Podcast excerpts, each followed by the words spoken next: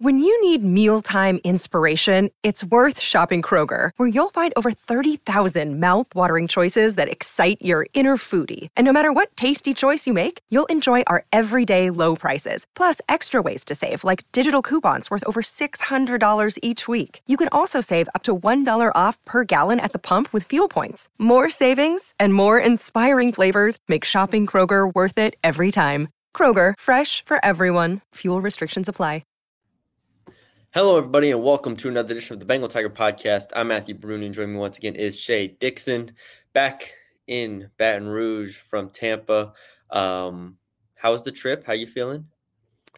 Tired for between starting the month of December, the Heisman, and then mm-hmm. going straight into traveling for Christmas with family, and then right to Tampa for a whole week. Uh, so Tampa's nice. Downtown Tampa's actually really cool. So uh, that was fun. Um, Got to see a lot of LSU fans, see a lot of people from the board. Uh, but yes, I'm back now. Landed late last night, and uh, here we are, January 2nd, rolling uh, the podcast where we were supposed to start an hour ago, and then news yeah. just started rolling in, Maddie B. So, uh, where do you want to start? Two big pieces of news, uh, and I'm sure by the time you're listening to this, more news will have come out, and we'll have other podcasts to follow. But two uh, notable players uh, going in separate directions here, but ultimately both leaving the LSU roster. Where do we begin? We can start with, uh, I guess, the more positive news. Um, sure, positive Wingo. in a positive in a congrats way. Yeah, exactly. Congratulations to Mekhi Wingo for declaring for the NFL draft. Um, he started the year off with a bang against Florida State. We all remember that game, uh, and then after that, it was kind of a little up and down. Uh, he at a certain point in the year was battling um, i don't remember exactly what the injury was i could have went and read up on it exactly but um uh, lower body lower, lower body injury uh, ends up having surgery on that misses the last five games of the year and then comes back for the bowl game uh, where he was really really good uh, has two sacks and i thought played one of his best games of his career so good to see that he's back at 100% uh, but yeah he let, leaves the game and um, you know within 24 hours declares for the NFL draft. So congratulations to Mekhi Wingo. We'll talk about you know where it leaves LSU on the defensive line, but at the very least, I, I think he he's an All SEC caliber player when healthy. Yeah, I uh, again kudos to Mekhi, great kid. We've spent both of us a lot of time around him in his two years here. And this was a guy, Matty B, who did not have to play in the game. I mean, he was coming off an injury, rehabbed it, as he said, blood, you know, poured everything he had into it uh, with the rehab to get back for the bowl, to be there with his team. And I don't think it was just, and look, he had two big plays in that game in the second half that uh, in the fourth quarter that led to getting some stops and LSU ultimately winning the bowl game. But Mekhi had said, uh, or I, I, think people look at it and are like, well, he came back to the bowl so that he could up his draft stock. I mean, he's got enough tape out there over the years that teams know what they're getting. Yes, it showed that he's healthy again, which is great. I honestly believe that he wanted to come back and be there with his team because this was a kid who wore number 18, and that meant something to him as someone who transferred in from Missouri. He was LSU's rep for the Leadership Council uh, with the SEC. He was at SEC Media Days as one of their representatives. So, this was clearly a guy that Brian Kelly, the staff, the players all viewed as a leader on the team. And he played like it, uh, coming back all the way until the end. So uh, kudos to him. Uh, his mom was the team mom. I mean, they really immersed themselves in LSU after coming from Missouri. So um, let's see where he ends up in the NFL draft. I, I don't know exactly what round he'll get picked in, but I do think he's a guy that has an NFL future. Yeah, and uh, I'm interested to see how the you know pre-draft process goes. I think he's incredibly strong. A lot of his stuff, though, I do think is visible on tape more so than a guy who's going to test like out of this world, which is fine. Sure. Um, and we'll see. Obviously, that will there will be questions about uh, the injury and and whatnot. But as far as intangibles go, which I think will matter, um, and as far as tape goes, you're talking about as a true freshman, where was on the all uh, freshman SEC team. Uh, in his first year and then goes to LSU, has a great sophomore season, and has uh, a good season when healthy uh, as a junior. So uh, congratulations to Mekhi. Uh, real quick, do we want to talk about just the defensive line and um, yeah, where- well, and I almost said blood, sweat, and tears. So it'd be a good time for me to. And this is a, not an ad. This is just us doing, uh, giving me a shout out to the folks on the board. I'm in the blood, sweat, and tears shirt right now. If you're watching online, yeah. uh, and that's uh, our buddy Cordale Music, uh, and you can check out his website, uh, C O R D A L E Music, M U Z I K dot com. Uh, but he's been a member of the site for a long time. He's relaunching yeah. his brand. He sent me a hoodie. Uh, does some great stuff. He, uh, you might have heard his intros on the Jordy Culotta show, uh, but we'll link up with him sometime. We got to get him to do an in- intro for our pod. That'd be that's what there we need, Matty B. When once we get back settled into the pods each week, mm-hmm. just get Cordale to drop us an intro. He'll rap about you, Maddie B. But yeah, yeah shout well, out if you if you like the sweatshirt. This is not a sponsored ad. This is just me showing love to uh, an LSU fan who's who's been on the board for a long time, loves recruiting, yep. loves the team. Uh, but yes, this is the Mekhi Wingo uh, sweatshirt of the day. Blood, sweat, and tears. Blood, sweat, and tears. Um, um, shout out him. But I said it on the board, and now that I'm thinking about it, because the narrative has been Maddie B that LSU's D line they really could like the perfect scenario would have been Mekhi and Maason Smith coming back next year, which was your two starters. Mekhi going pro is not a shock. I think all eyes are on Maason Smith, given he missed a year with injury. He really didn't get to his norm kind of until the back half of the year. Does he come back for another season? We'll see. Uh, the NFL draft declaration date is still a, little bit away here in mid January. So he's got some time to talk to the coaches, figure things out there. Uh, but I said on the board that I feel like when LSU picked up Jordan Jefferson out of West Virginia, that nobody really until you started doing your deep dives into the class and the hall was like celebrating. It reminds me a lot of Whit Weeks when he committed. Like it was probably a two page thread, and everyone was on the board, and everyone was like, "Cool, like nice ad." And then he's like one of the best players on your team suddenly. And I said they needed another Jordan Jefferson to replace a guy like Mekhi Wingo, and people will throw out names like a Walter Nolen and all these guys. You don't have to go get those guys. Like there are players like Jordan Jefferson out there who can add real value to your team and aren't some, you know, former five star that everybody's talking about. They got him out of West Virginia. I almost feel like it's a Mekhi Wingo. You can find another Mekhi Wingo out there. Wingo, granted, was a freshman all SEC performer at Missouri, but even then, nobody expected him to come to LSU and have the immediate impact he did a year ago, then turn that into two years of being the best D lineman they had, not just like some piece that they got. So whether you want to paint it as a Jordan Jefferson, a Mekhi Wingo type, how do you replace him? A Wingo, Matty B? Yes, there's other guys on roster. But if we're talking about the portal, guys like Wingo and Jefferson weren't some highly celebrated, touted, everybody fought over them. It was just really good evals, and they came in and worked. Yeah, really good evals. Um, and as we know, the the coaching uh, position, the defensive line position, will be incredibly important this offseason. And if Jimmy Lindsey is is the guy, then you know they're gonna have to get him back and get him going throughout spring. I mean, it's just there's a lot of pieces here that are gonna have to move. Uh, but on the defensive line, you've already lost Quency Wiggins, Fitzgerald West, Tyji Hill, and uh, Bryce Langston, uh, and Jordan Jefferson, who is out of eligibility. And now you add Mekhi Wingo to that group. And I do think this becomes probably the highest need in terms of transfer portal additions at this point because you already have Jardin Gilbert in at safety. Uh, you you know people will definitely say you need a cornerback or two, but I think defensive line right now it is you are in a desperate position, and like you said, I don't need home runs, I don't need triples. Uh, just hit me doubles like you did with Jordan Jefferson, and then obviously Mekhi Wingo ends up being a home run. But like if you can just give me like those type of players that have proven that they can play at this level for year two. I understand that they're not in a position where they only need one year from guys; they need multiple years. But you just got Dominick McKinley. Uh, I love Gabe Relaford, and if you can go get another guy like Jordan Jefferson, I think that would be ideal. Assuming you keep Maason Smith. If Maason Smith goes, then I think all hands are. I, I have no clue where this goes. You just got to add a bunch of guys.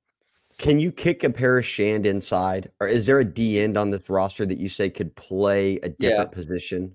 Yeah, I think Sh- Shand is the one. Um, however, I do think he's probably more comfortable at defensive end or at that like um, outside technique position, just because he played that a little bit more at Arizona and uh, seemed more comfortable out there. So, um, you know, people will throw out Jacobian Guillory.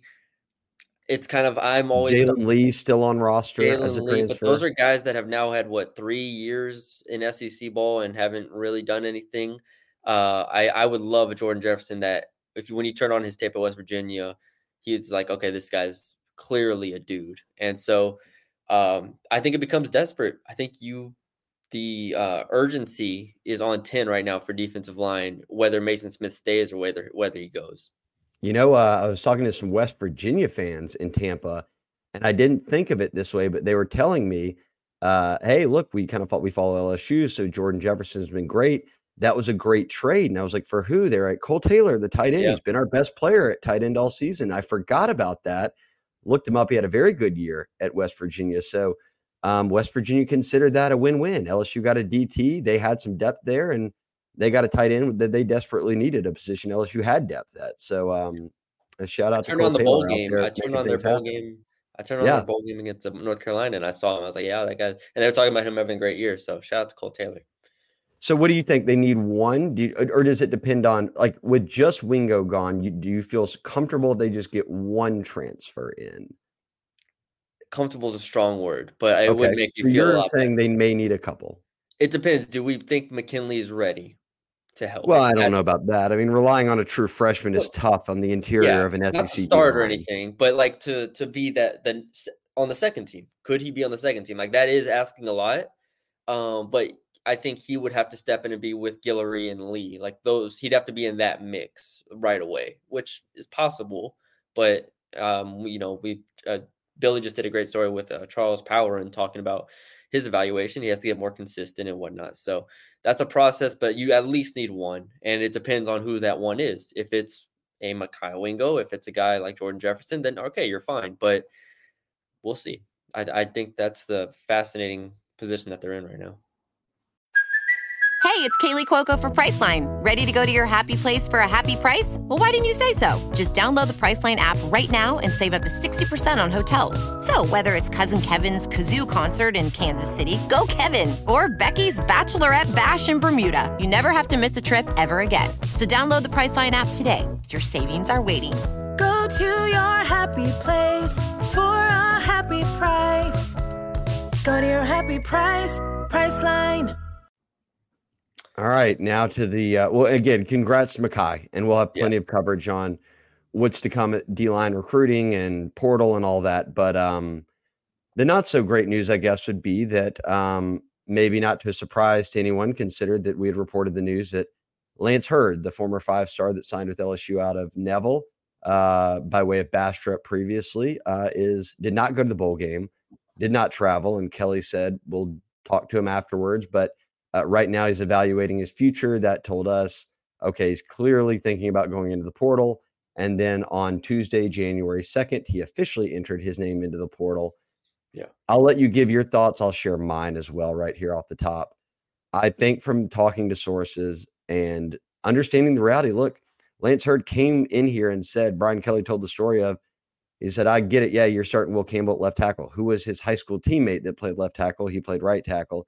He said, I'm coming in to take his job. A year later, he did not take his job. Will Campbell started every single game.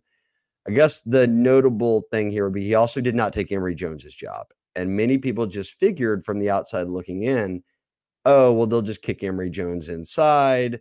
They'll end up playing Heard at right tackle. And that could have been true down the line, maybe. We'll see what Garrett Dellinger and Miles Frazier both do, whether it's returning for another year. They're LSU's current starters at guard if they return for another year, they go pro, or if one or the other goes pro. But I trust here to also well, I could go into a few things and we can debate this, but I'll quickly say this and let you get your thoughts in. If Emery Jones was to slide, if like the five best players this year were Emery Jones sliding in and Heard playing right tackle, Brad Davis and Brian Kelly, two O line experts, would have done it. They weren't. They didn't. They stuck with Miles Frazier and Garrett Dellinger, and I saw no reason for them not to. I never once this year thought, man, they should shake up this starting five that they were able to go with from game one all the way until the end. And okay, it is it's a it's a complex topic. Lance. Heard Lance Heard is my number one player of the 2023 class still. Like at this That's fair. I think he is I think he is like I did it two weeks ago and I thought he's the best player still.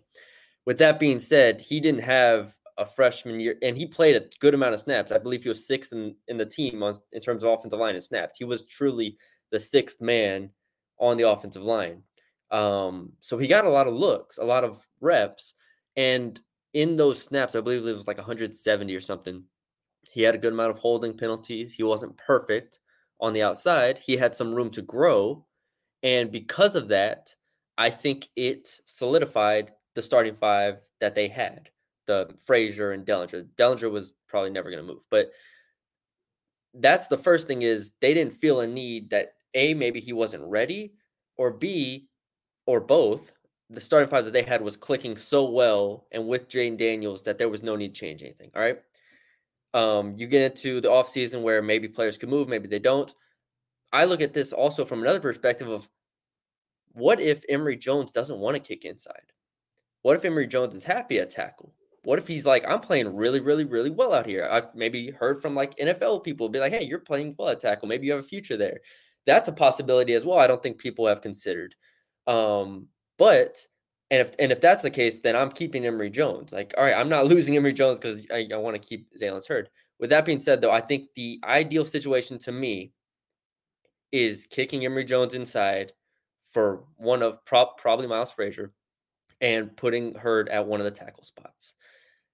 How much does that maybe upset Jones or Campbell? That would be my main concern.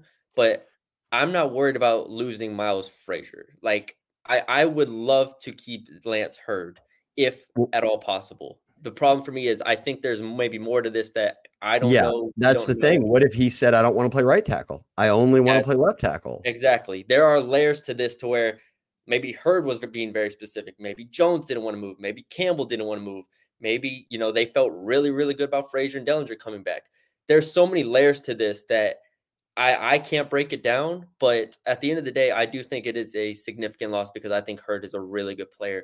And what could make it worse is if he goes to a competing team in the SEC. I do think that is that would compound things a bit. It's one thing if he goes to USC, well, they play USC, but if if he goes to a team that they don't play, Oregon or something, but if he goes to fill in the blank, A and M, Alabama, wherever, then it does compound things a bit. So it's not a good thing, but I can I think I admit there's enough factors here that I don't know that I'm comfortable with saying, okay, I trust Brad Davis and Brian Kelly to have made the right decision if that is if it was in their hands at all.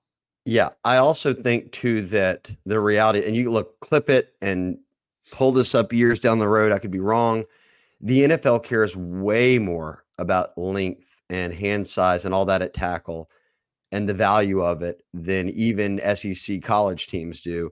I will not be surprised at all if uh if at the next level, if Will Campbell's a guy who plays guard, if Emery Jones a guy who plays guard, that doesn't mean they're not really good SEC tackles. And that's what both of them are right now. They're really good SEC tackles who now have back to back years of starts under their belt. So choosing not to supplant them with a guy who has not played yet is not a shock to me. I I'm fine with that. Like for all the people who are like, well, Emery's got to realize his future's at guard in the NFL. Uh, okay, so is Will Campbell's maybe. Like that's just There how a it lot is. of yeah, a lot of college players that play tackle move to guard or guard like it is a very flexible thing depending on like you said the measurements and how they they play.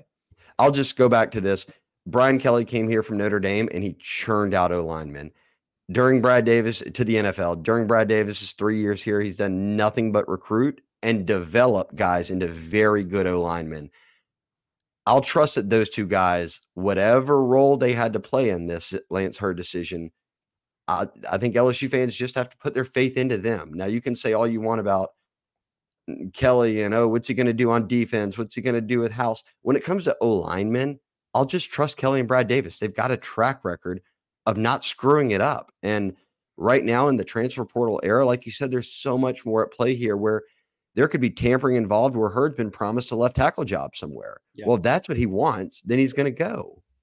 Yeah, exactly. And He's not starting over Will Campbell. That's bottom line. Like if exactly. if he you would have played left tackle, it's not happening at LSU. Not next year. Exactly. And so that's what I'm- you would have had to had a complete shakeup of of him playing right tackle or Jones moving inside or uh, or kicking Frazier out or whatever you were doing on an offensive line that was a finalist for the Joe Moore Award. And that is complicated. And so, like I said, the the main thing here, the main negative from LSU perspective is obviously you're losing a very talented player that could go to a competing school. And B, I do think there is now some concern in terms of the long term tackle position in terms of 2025 after Campbell and Jones leave, because it would have been very nice to slide Heard in to that spot. And, Um, and now that you have the portal, if that's a real issue, you can find someone. And again, though, they've developed well to the point where now I look back at the early signing period and when Brad Davis took a 6-0 lineman and took an offensive tackle in Cohen Eccles, who was a one-time A&M commitment and a top 15 tackle in the country. Now it's like, huh, okay. I, I kind of see why they might have done that now. They might have known that this could be something that was going to happen. Yeah, and Eccles has positional vers- versatility. Weston Davis, we mentioned, is a um, a guy who will need probably a year to develop, so he plays it nicely. I mean, heck, Tyree Adams out of high school, 2023 class, we were relatively high on. I think a four star prospect there. So, um, yeah, I, I don't. It's not the end. Of They the do world. like Tyree Adams a good bit. Yeah, it's yeah. So I'm saying it's not the end of the world. Like like you said, they're going to develop. They can get a portal guy or two. They'll be fine. Um, but that is where it's like, all right, it would have been ideally in LSU fans' head. It's like, all right, figure out a way to get hurt on the field as much as possible this year, and then after that, boom, you have a full season of starting tape, which has been proven. If you have a full season of being an all SEC player at a tackle position, you're going to get drafted. They don't care about what you did as a sophomore, as a freshman. Like that is that's been proven. I mean, we've seen Alabama do it, Georgia do it. Guys just plug in for an offensive line for one year or so, and they're drafted. So that's the ideal, you know, situation. But that's not what happened here. And there are so many factors that worked, and I don't know how if I phrased it all right when I was trying to go through all the options, but there's so many factors here that it's not surprising that Heard eventually moves on. I'll revisit one thing before we kind of move on here. You still ranked Heard number one. I'll give you other options that I could say could eventually supplant that in my mind, or may in the Yeah. minds of some already be past him. Whit Weeks is a freshman in that group. Mm-hmm. Deshaun Womack is a freshman in that group. Caleb Jackson's a freshman in that group. And we'll see what DJ Chester at center could have a very bright future with LSU Yeah. in that group. And then throw in Kamorian Pimpton at tight end, throw in a Kylan Jackson at safety, throw in these young corners, well, the safeties that went to corner, whether Yeah. it's Toviano or Stamps or so. Like, I still think that, yeah, you can make the argument that he was the best piece to the 23 class. I still think that there are some other guys in that class you could point to and say that guy was more valuable. And I would throw a Weeks, a Caleb Jackson, a Chester. Again, we'll see what Pimpton holds Womack into that discussion because I think that they belong in it. Yeah, for sure. All right. Um the bowl game. Yeah, we Let's can talk a talk little bit about, about the bowl. Yeah, yeah, we were this was we were, well we were going to get on here initially to talk about, but um an hour later, here we are. Okay, so they go down 14 nothing and you thought they had no shot and then 98 yard drive in the fourth quarter and a few sacks later they win the game. Yeah, there you go. There's the summary. Uh There it is. That's our bowl game reactions. down 14-0. I was just thinking to myself, I, I figured this offense was going to get off to a slow start. Like I really, it didn't shock me that, and it's not even like wasn't even that slow of a start. Nussmeier had the rollout, the throw to Brian Thomas where Brian Thomas was out of bounds, and then they weren't able to. The next drive they They could have gone up 7 nothing on that drive. Yeah, could have gone up 7-0. So it flipped very quickly, and it gets to a 14-0 game where Wisconsin's offense looked like it was going to move with ease at times throughout the first half and that was the real concern was and i think brian kelly mentioned this like post game he's like you know the offense was going to find its footing he was confident in that he was confident in garrett nussmeier in finding his footing the problem was you're in a 14-0 hole and then eventually it was a 28-14 hole and it's like can we get enough stops to where it even matters if our offense finds its footing or not? And which it did and that was the difference was the defense finally came around in the fourth quarter. The defensive line played significantly better. Um, Matt House was was trying different things. Um, ultimately, they the, the defensive line, the, Jimmies and the Joes ended up making some plays up front and getting to Mordecai, stopping the run, and that was the difference I think on the defensive side of the ball. So good win. It would have been it. It felt like a relief to me. I don't know about you when they won the game because I just kept thinking the whole time, man, if they lose this game, just how catastrophe syndrome the entire offseason will be and the today will be because it, it would have been a bad loss. Like, let's not make a mistake about it. It would have been no, a bad no, loss. this was a seven and five Wisconsin team. Yeah, it would have been a bad loss. But they end up pulling it out. And um, yeah, I, I think that everybody feels a lot better right now. I thought Nussmeier played great. And the other, that's the other thing is that now we're not entering an offseason where, and I'll start with this the most important thing they won 10 games in back to back seasons. That is stability. That shows coming off back to back 500 seasons. You got down to 38 scholarship players. You had your first losing season since 1999 when DiNardo got fired and they brought in Saban. And they move on from Coach O to Kelly. Kelly takes over a roster that he has to rebuild. And it hasn't been pretty the whole way, but to get to back to back 10 win seasons, to have a Heisman winner is not what we expected this quickly. Yes, you want to be competing for championships, of course. They made the SEC championship in year one. They won the West in year one. They had a Heisman winner in year two. They had Malik Nabers go out and break Josh Reed and Wendell Davis's records that stood for 20, 30 years at for most catches and most reception uh, receiving yards in program history uh, across a career. Now Malik Nabers owns both those records. I think that there is a lot to take out of it that you're happy about. And now look, they have the number four class recruiting class in the country on, on three. That could be back to back top five classes. So these first two years of the Kelly era have brought certainly stability. And now they're back towards an 85 man roster that you can feel better about. Yes, they have to clean up the defense. Yes, there will be some coaching changes, all these things that happens. And thankfully, they had the best offense in the country this year because that's what helped get them to 10 wins. And when I look at the bowl now, though, and Nussmeier steps in for his first start, winning and looking good now saves us an offseason of Nussmeier is not the guy. They need to go get someone beyond AJ Swann in the portal. They've got to figure this out.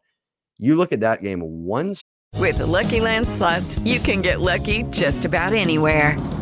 This is your captain speaking. Uh, we've got clear runway and the weather's fine, but we're just going to circle up here a while and uh, get lucky. No, no, nothing like that. It's just these cash prizes add up quick. So I suggest you sit back, keep your tray table upright, and start getting lucky. Play for free at LuckyLandSlots.com. Are you feeling lucky? No purchase necessary. Void where prohibited by law. 18 plus terms and conditions apply. See website for details. Start for Garrett Nussmeier, and he puts up five yards short of 400. Throws for, and I, Matty B, clipped me. I called it. I said he's going over 300. He's going to throw three touchdowns, and he's only going to have one pick. And the one pick, I think that Brian Thomas thought Nuss was scrambling, so he broke his route off, and then Nuss threw it. And so because Brian Thomas had stopped, it got picked. And you could see it on Nuss's face. He hmm. like grabbed his helmet, like, oh, like you just keep running. I was going to throw it to you. And had he hit him right there, if Brian Thomas keeps running, that could have may have been a touchdown. So I look at this game and for Nussmeier, great game. They got him to shed that gunslinger mentality of I'll just throw it around and whatever happens, happens. Beyond that interception, which again, I think Brian Thomas thought he was just scrambling and he breaks the route off. And instead, Nuss was just buying time and was going to throw to where Thomas was supposed to be. That he didn't put anything into danger really. And he settled into a groove. And again, you mentioned it first drive of the game. If Brian Thomas keeps his feet in bounds, you score. I mean, that's they're going to go down and score on that drive. But the 98 yard drive at the end, even then, you see little flashes where it's his first start. Like that would have been a 98 yard score if he puts Chris Hilton's ball in play. And the ball just sails on him and goes out of bounds to the right after Chris Hilton had four steps on the guy. But then he hits Kyren Lacy, then he hits Hilton, then he hits BT for the touchdown. 98 yards later, everyone thought, okay, there's no way they're going to go down and try to kick a field goal. No, they go down and score, take the lead. Defense gets the sacks. But I thought it was a great game by Nussmeier and definitely gives him that confidence boost going into the offseason that I can handle this. I'm the guy. The team sees it. I'm the guy. And now you move forward. Yeah, I thought it was a perfect balance that he had uh, in being aggressive downfield and then taking what the defense gave, gave him. And early on, there were moments where it was like, oh man, you had the the drag or you had the flat open, maybe could have got a first. Um, all of that will come with time my expectations of this game were exceeded. I, I do. I mean, in my opinion, I went into this game saying it was going to throw a pick. He threw a pick, but other than that, I thought the decision making was there. Uh, he missed a couple throws, sure, but overall, I can't ask for much more. He played fantastic, and I think an offseason with knowing he's the quarterback, knowing he's the guy, getting to work with receivers, all of those reps that Jayden Daniels got last year, going to Garrett Nussmeier will be incredibly valuable. And I'm not saying Nussmeier is going to be Jayden Daniels. I don't think he'll be anything like that. I don't think they'll have the number one offense in the country next year. But the drop off is not going to be from Heisman winner to man, we need a quarterback. Man, we're with No. Auburn and whoever else that doesn't have a quarterback. This is like I said going into the year. I think Nussmeier. I said in the early in the year he was a top half of the quarterback in the SEC. I still believe that next year he's going to be a top five quarterback in the SEC at the very Yes. least, in my opinion. One And hundred percent. That's what you can work with, and we don't even know what receivers he has exactly at this moment. Well, here's the other thing. Every game's not going to look like that. I mean, you nearly hit 400 yards.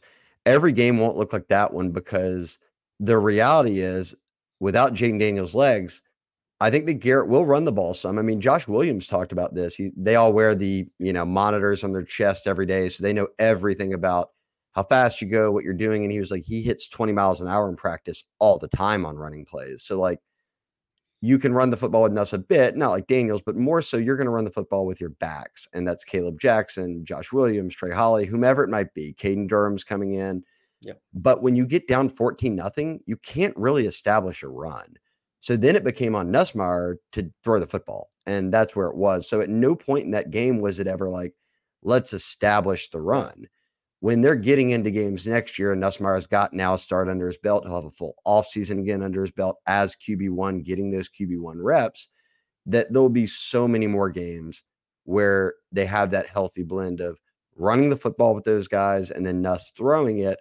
I also think, and I talked about this in the pod, and we agreed, Jayden Daniels didn't need a tight end. Like it was, I can throw to these two or three receivers, or I can do it myself. And that's fine. Like, perfect. You won the Heisman. Nuss and a tight end fit perfectly. And Mason Taylor goes out and has 88 yards. That was his best game of the year because Nuss needed a Mason Taylor. And he, you know, certainly did well enough uh, to show that he can throw to the tight ends. Now you've got Pimpton, you've got Trey'Dez Green coming in, you've got weapons at that position, and Mason Taylor coming back to where between tight end and running back, like LSU's always going to have receivers. Between tight end and running back, I think they're going to be much more involved next year with Nuss as a quarterback. Yeah, it's a great that's a great point. And this was only three weeks of prep with him as the starter. And like I said, throughout the season, an offense built around Garrett Nussmeier will be very different than an offense built around Jayden Daniels. Uh, to your point of not needing Taylor and some of the check down options, Jayden Daniels was his own check down option. Whenever there was nothing there, he Yeah, could he's gonna scramble run it. yards. Yeah, he could scramble for 10 yards. He can make things happen here. He was a I mean, he is a, an exceptional. I mean, he's a Heisman winner, right? That's what you expect from him. And Nussmeier, I don't believe he's at that level as far as playmaking goes, but as far as a passer and what the offense can and will be next year, I'm very, very excited. And I'm glad that he showed everybody what he's capable of because this is a guy who I saw, we saw as a freshman. I saw him throwing next to Max Johnson. I said, the ball looks different coming out of his hands than does Max Johnson's hands. It was a little bit different of a pop. And clearly, this dude just has an arm. He's a Oh, you saw it many times. I talked to some sources after the game and this morning who were like, LSU fans knew he had an arm. Like y'all saw it when he actually, you know, gets his feet settled, flips his hips, and throws it. The ball flies out of his Yeah. hands. I mean, he So- can. And that deep ball to Brian Thomas Jr. was oh, gorgeous, chef's kiss, just right there. BT BT in stride catches it and just a few feet down easily in the end zone, and you're right back in business. Yeah. Every time he every time he threw one of those deep balls, I was in my in my apartment just watching the game and I just stood up. Just stood up. I was like, this is going somewhere. Somewhere over there. I don't know where. Um, but yeah, Nussmeier, great game from him. Uh Kaleb Jackson, only two carries, which which was weird. Uh, He'll be way more involved next year. I think that the running, everyone's like, oh, what's up with the running back rotation? You had, they're going to play Josh Williams, and Josh Williams already said he's going to come back. A lot of that goes back to what Brian Kelly's talked about a lot that Kaleb doesn't know all every blocking assignment. In a game like that, where you're down 14 and you're throwing the football, a guy like Josh Williams or Noah Cain, they're going to be in the game because they're fifth year players or whatever that know exactly what to do at all times and are going to pick up blocks for you or release for you at the right time or whatever it is. So I think Kaleb Jackson got hurt a little bit in that game by the fact that they went down 14 nothing and it was like, all right, we're going to have to throw it now and these other guys are going to need to play. Yeah. So um the running backs played all right. Kaleb Uh, Jackson will be that dude next year. Yeah, and I didn't think the I didn't I didn't think the run blocking was great early on. You know, they end the game with 3.9 yards per carry. Uh, receiver wise, you already mentioned it: Mason Taylor, Kyren Lacy, Brian Thomas uh, lead the way there. Chris Hilton, uh, touchdown grab, really nice uh, touchdown reception Yeah. there. Malik breaks the record. You talked about Charles, or you talked about the O line. I know in the run game, Charles Turner got blown up a bit. That fourth and one, he got really blown up on. Um, but there's the reality that you have to look to as well that Nuss, they didn't have any designed runs for Nuss in this game. It wasn't any of that. He dropped back probably 50 times. He threw 40 something passes. Yeah, 45 passes, no sacks. So I don't know if I would have gone into that game and been like, oh, yeah, they'll never even sack Nussmeier. Like, never, not once. Yeah. So, um, which is credit to both the offensive line and Nussmeier. The pass doubt. protection of that offensive line is just elite, and it'll be elite next year too. Um, all right, let's flip but uh, it. you, we, we, I, we glossed over their Nabers. Shout out to breaking Oh, both yeah. those records. That was big time. And then BK sat him at halftime, and BK said he fought him over it. He wanted to just keep going, but BK, like I- the wise old man that he is, says you're a top ten pick. You should probably just chill out and let Chris Hilton and Kyren and BT take it from here. Yeah, I mean, down a touchdown. He's that's a Malik Nabers is a winner, and he's a great player. So excited uh, for him at the next level, wherever he gets drafted. Hopefully, it's a good situation with a good quarterback. And he hasn't even declared yet. So whenever that does happen, don't be shocked. He's a he got sat at halftime for a reason. Yeah, he's okay. He's all right. Um, the bigger question, which I don't know anything about or anything, is uh, Brian Thomas. We'll see what his when his decision comes out. He said he's already made it. He's just going to announce. He's got to Uh, go pro. Yeah, I've seen mock drafts with him at like top twenty picks at this point. I mean, I think he's a first. I thought he was a Tee Higgins type that would be a top 50 pick that would really land in the 30 to 40 range, maybe on day two, like Yeah. one of the first off the board. After a while, now then when you see him again in this game as wide receiver one, two touchdowns, put the team on his back. You go to him when you needed him most at the end to get the game winning touchdown. I think he's a first round pick. I think they'll have three first round picks with Daniels, Nabers, and and then BT. yeah. Judy was boring. Hello. Then Judy discovered ChumbaCasino.com. It's my little escape. Now Judy's the life of the party. Oh, baby, Mama's bringing home the bacon. Whoa, take it easy, Judy. The Chumba life is for everybody. So go to ChumbaCasino.com and play over 100 casino-style games. Join today and play for free for your chance to redeem some serious prizes. ChumbaCasino.com. No purchase necessary. Void where prohibited by law. 18 plus terms and conditions apply. See website for details. Crazy. All right. Uh flip it to the defense. Oh, Um, Tanner Mordecai, career high game in passing for uh, what during his time at Wisconsin. yeah. Yeah. Looked Shocked? like, SM, looked like SMU Tanner Mordecai out there. heading 500 yards Texas. of total offense on LSU's defense. Are you shocked? No. You know how many times I've had to hear this year over the press box of them come up and be like, and that is a career high passing day for the quarterback of the other team. Yeah. Um, I did go into this game. I think this is an action. Okay, how do I phrase this? This is an indictment on LSU's defense to the level where I didn't expect it. And most of the time, I expected Ole Miss to score on LSU. I expected Alabama to score on LSU, Missouri. Uh, go down the list of teams I expected to score on LSU. Put them on one side. Not But then I feel like we've had a pretty good handle on who's not going to score on LSU, right? Auburn. Army, Ge- Auburn, Georgia State, um, those- Mississippi State. Mississippi State. Thank you. Like those teams, we put them in. We've we've had a very good delineation of who's going to score on them and who's not. Yeah, I good didn't expect- offenses score on them, bad offenses don't really. Exactly. Wisconsin, I put on the side of I didn't expect them to score on them because they didn't have Braylon Allen and they haven't scored on anybody this year. They haven't When they had Braylon Allen, who's going to be a first running back, second running back taken. Exactly. And they haven't scored in the 30s since I believe September 22nd. And it is January 2nd right now. I put them on that side for a reason. And so I do think it is a very damning performance that you have your entire defense. You've had 15 practices with them, basically, like we've said, a full spring ball to practice with them, and you still get carved up. Tanner Mordecai still throws for 400 yards on- you and three touchdowns, and they still almost lose the game because through three quarters you allow 31 points to Wisconsin. That is, I I was an optimist of sorts, but throughout the entire season, it's been like, all right, we know who they can stop, we know who they can't. Wisconsin on paper fell fell squarely in the category of teams they could stop, and they didn't, even with a month to prepare. And um, as much as I think I've given Matt House a lot of leeway because I've continued to be like, hey, personnel, personnel, like they are inexperienced. They're starting safeties at corners. They're doing all this stuff. That was a really, really bad performance, in my opinion. It was the D lines gap assignments and and sort of sticking to them were bad. The we already know the DBs have had their rough go all year. We even saw Whit Weeks in them missing tackles. Here's my thing: we can talk about House and what coaching changes y'all want as fans, all you want. We could do that for four hours on a Yeah. podcast and sit here. We could talk about the personnel and the limitations and not being able to run different things because of it all day. The tackling and the angles were the worst I've seen, all, maybe all year. They were so bad at tackling. And that's why Wisconsin put up 500 yards and 31 points. They couldn't tackle. And that's the most fundamental elementary part of playing defense is taking the correct angle and tackling. And they were so bad at it.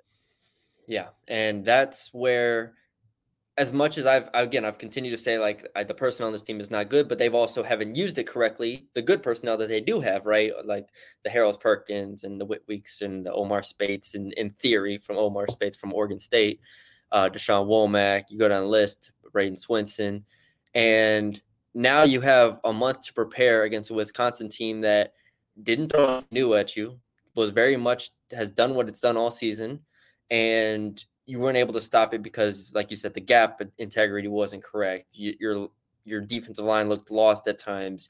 Um, you blitzed, but the blitz wasn't didn't look like it was coming from the correct spots in terms of filling your gaps and getting a free rusher off the edge. Like it felt like the six against a five were just mismatched, and it allowed Tanner Mordecai to have time and one-on-one situations with receivers against a defensive back unit that we've said is undermanned and underexperienced. So Even even the run game without Braylon Allen, I saw their third string running back go for a 38 yard or whatever, I believe that, 33 that yard touchdown. fourth string running back. Four string running back go 30 something yard touchdown untouched, running in between the tackle, like running up the middle Yeah. untouched.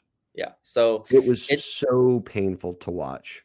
Yeah, and so that's that's where it gets to. Um, I this was one of the more depressing performances of the year defensively, and in, in a year that had a plenty A lot of depressing of, performances defensively. of disappointing outings. This one was one where I was genuinely like, "Well, Wisconsin should not be scoring in the high twenties on you, let alone thirties. And LSU looked helpless. And now, it- the the biggest thing to me is it makes you question.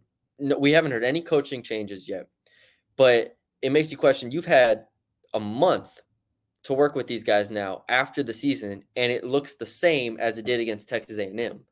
So why am I going to believe that in spring ball, when you have two months to work with them, that they're going to make a drastic step forward at those positions? Why am I to believe that in fall camp, in a month, it's going to take a drastic step forward?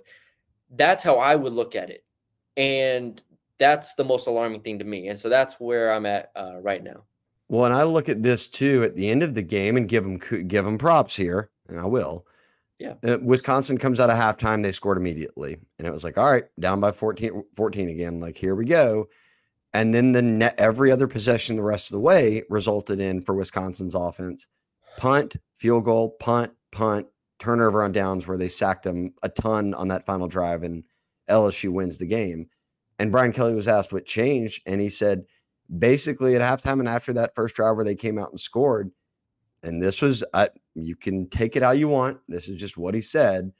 He said the guys, you can meaning, I don't know if that means the players, the coaches. I took that meant to mean the players, but he said the guys were wanting to go back to base defense. So we got back into base and then it made it difficult on Wisconsin. And then he said, then we decided to start overloading the blitz to make sure they didn't have the time to get the ball off and they sack them, sack them, sack them, sack them. And it was like, all right, then why weren't, where was this all game? Like you had a month to prepare.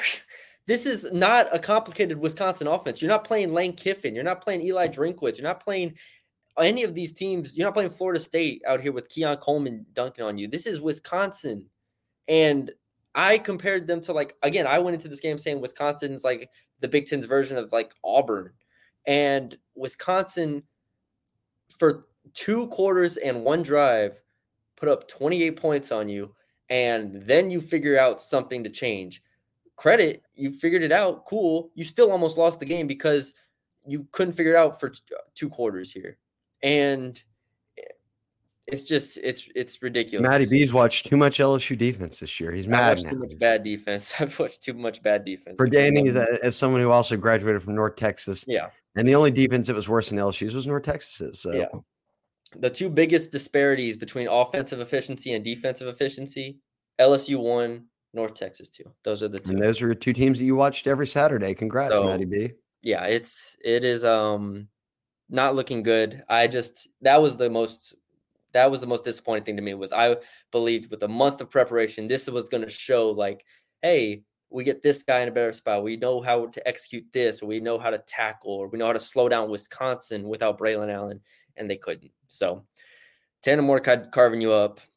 Well, and people who fear that, oh, it there's no way it'll just be the same next year. I don't quite. And look again, we'll see whatever coaching changes come. I'm just and and personnel wise, all that the personnel a year ago was certainly better at DB, at corner for sure, because yeah. and they had taken some transfers. You had Jay Ward on that team.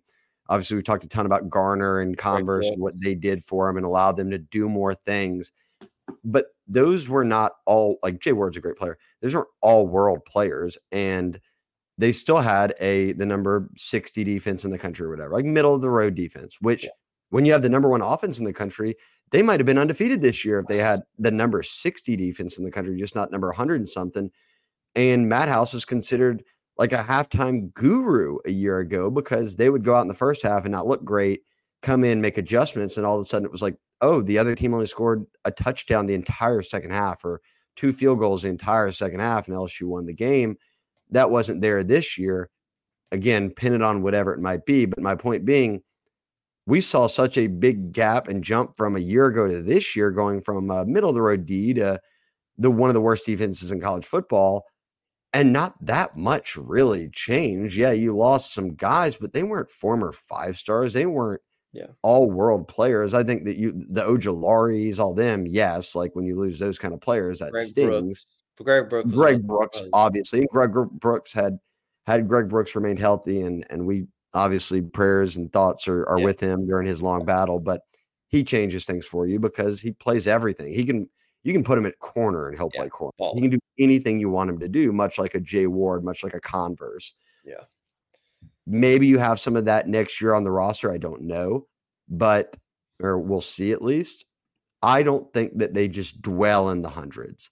They'll figure a way to get back to the middle of the pack. And I'm not going to sit here and promise I'll have a top 20 defense. That'd be ludicrous of me. But they did it last year with a defense that was not that was being yeah. built up from 38 scholarship players. Yeah. Like it can happen. There weren't a bunch.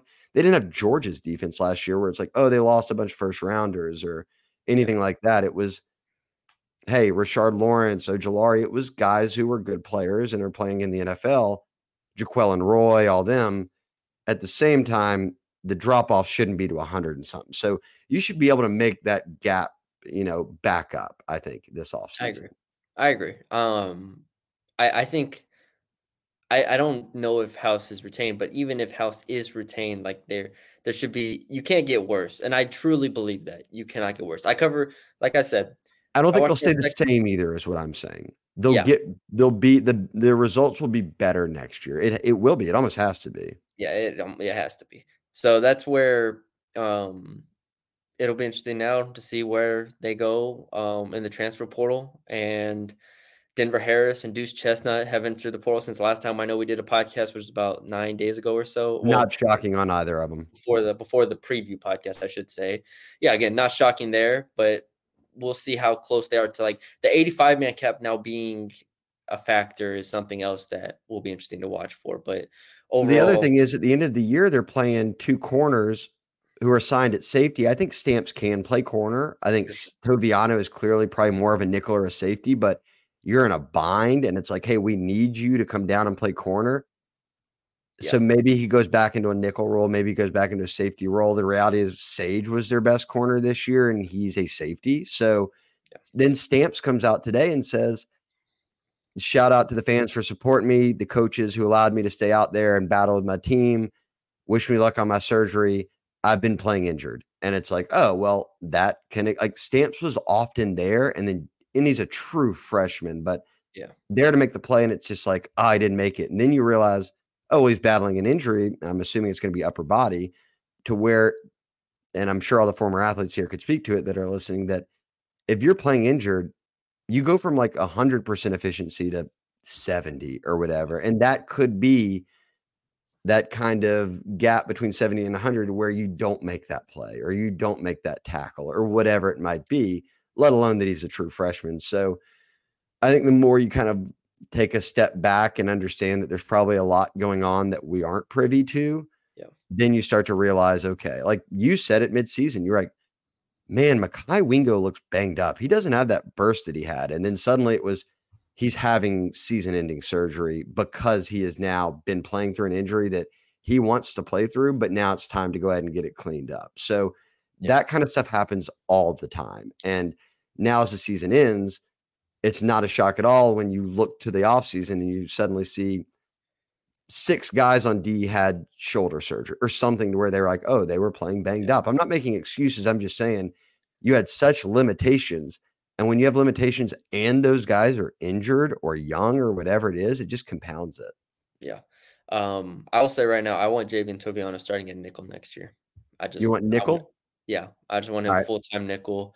Um, I want Harold Perkins either one of inside or Jack. I want them to figure it out and play him there uh, the entire. Well, Greg Penn and Whit Weeks are going to play inside, and I'm perfectly fine with that.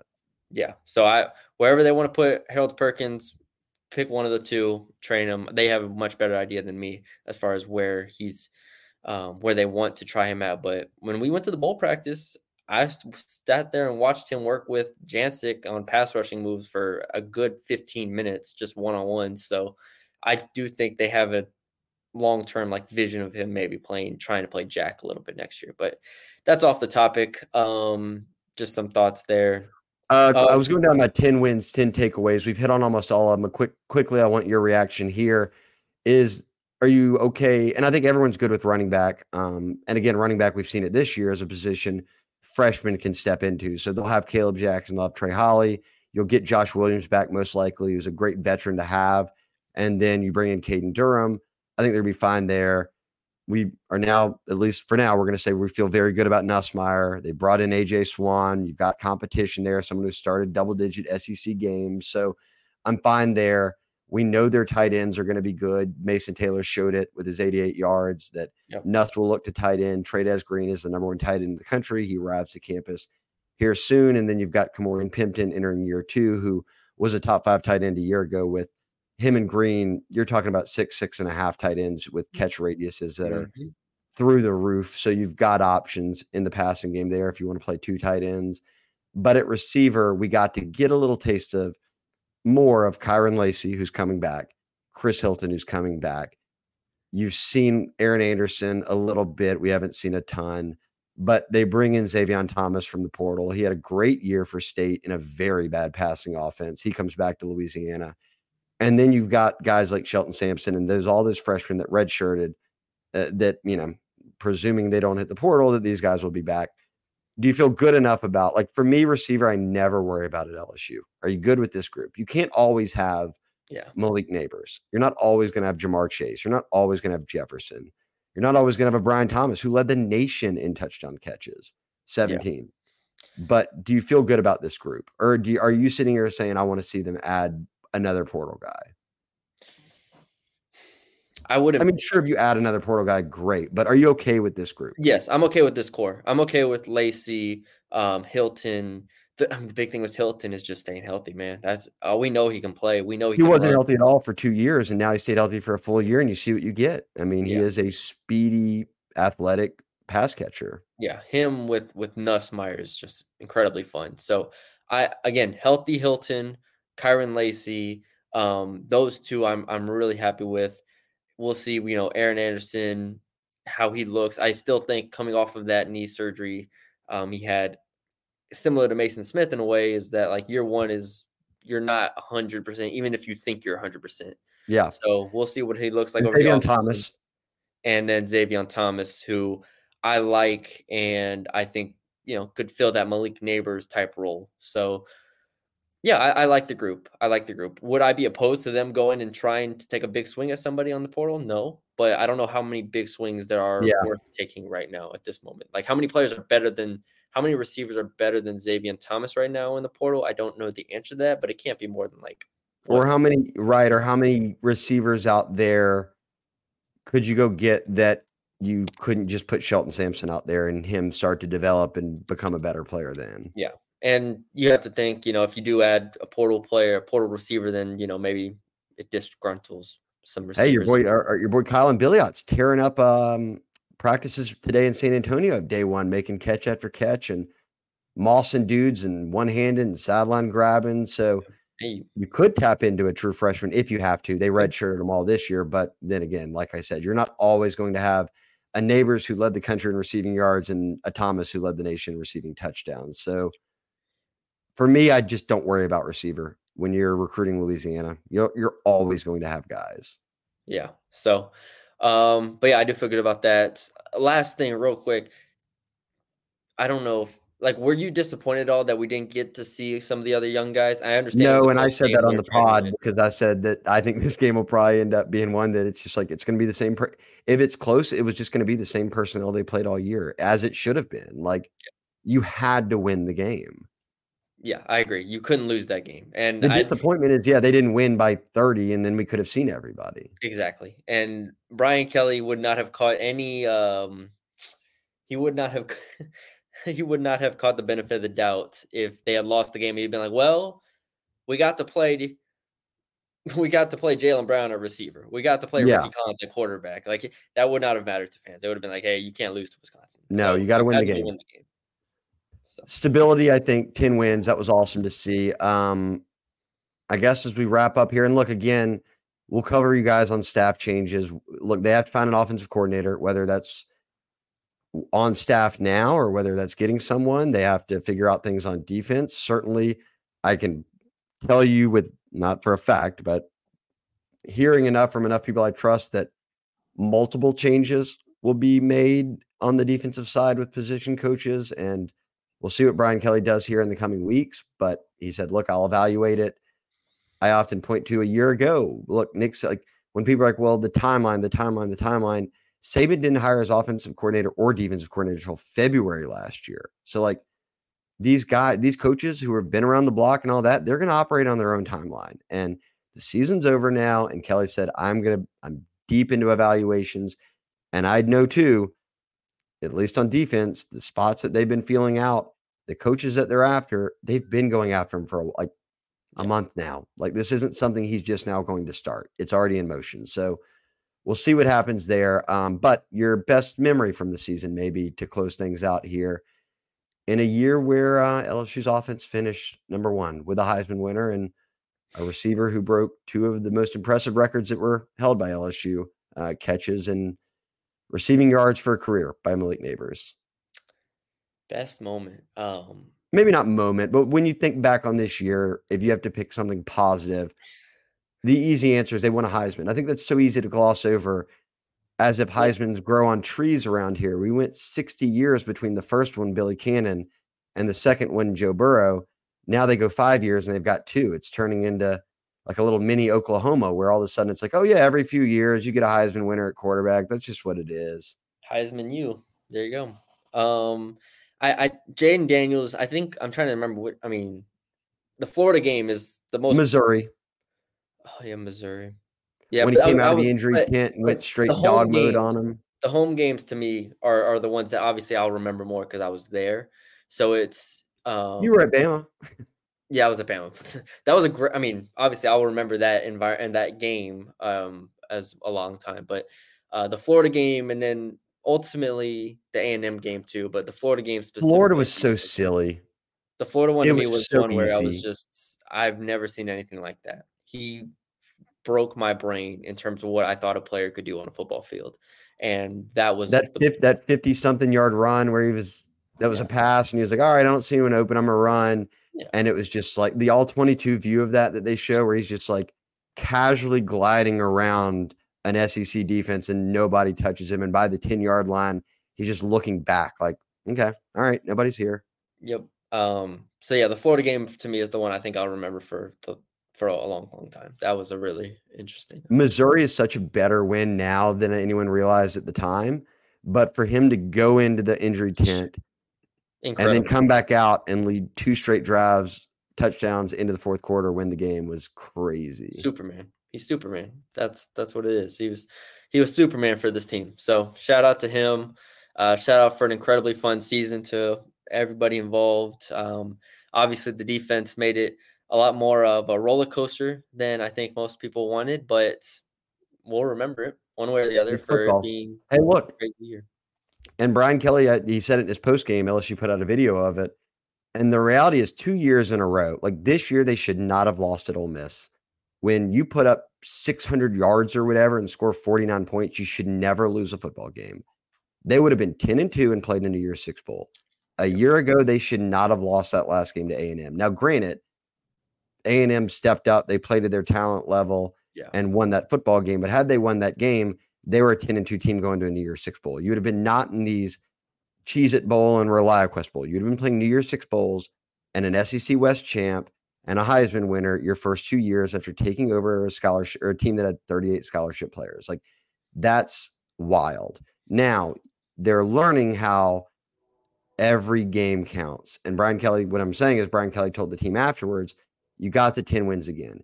We can do that in the regular season with an expanded playoffs. You guys are in the playoffs now. You win 10 games, you're in the playoffs. If you're an SEC team and you're 10 and 2, you're probably getting into the playoffs. So, yes, I know OU and Texas are coming in. Yes, I know that that makes things a little bit tougher. Yes, I know they're getting rid of divisions, which honestly helps the West teams more than the East for a year. But if you win 10 games next year, you're in the playoffs. That's the only goal get in the playoffs. And people are asking, can you compete in year three? Oh, don't pretend they're so far away from it right now, considering they hit 10 wins both years. Yeah.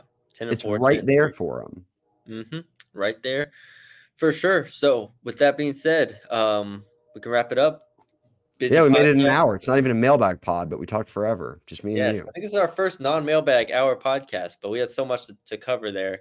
Um, that was good, and hope y'all enjoyed it. Hope y'all had a great New Year.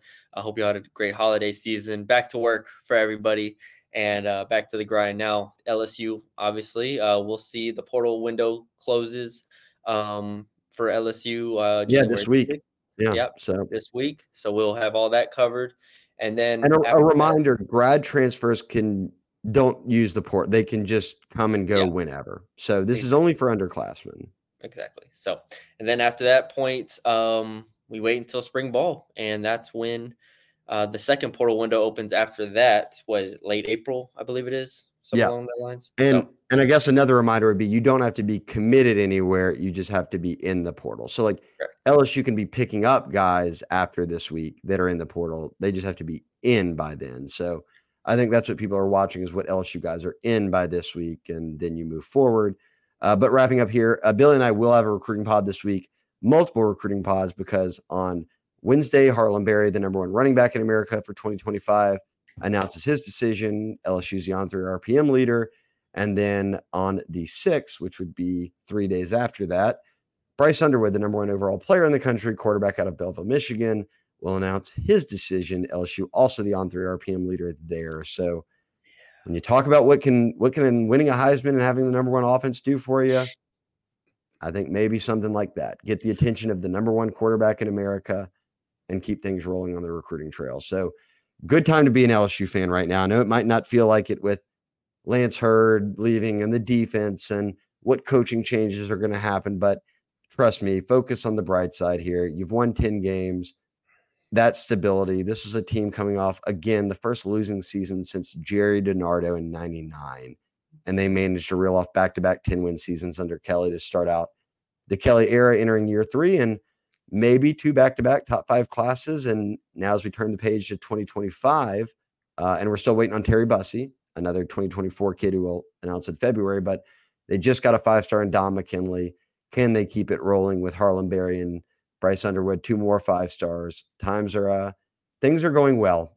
Trust me, every team but like four or five out there would trade spots with LSU right now.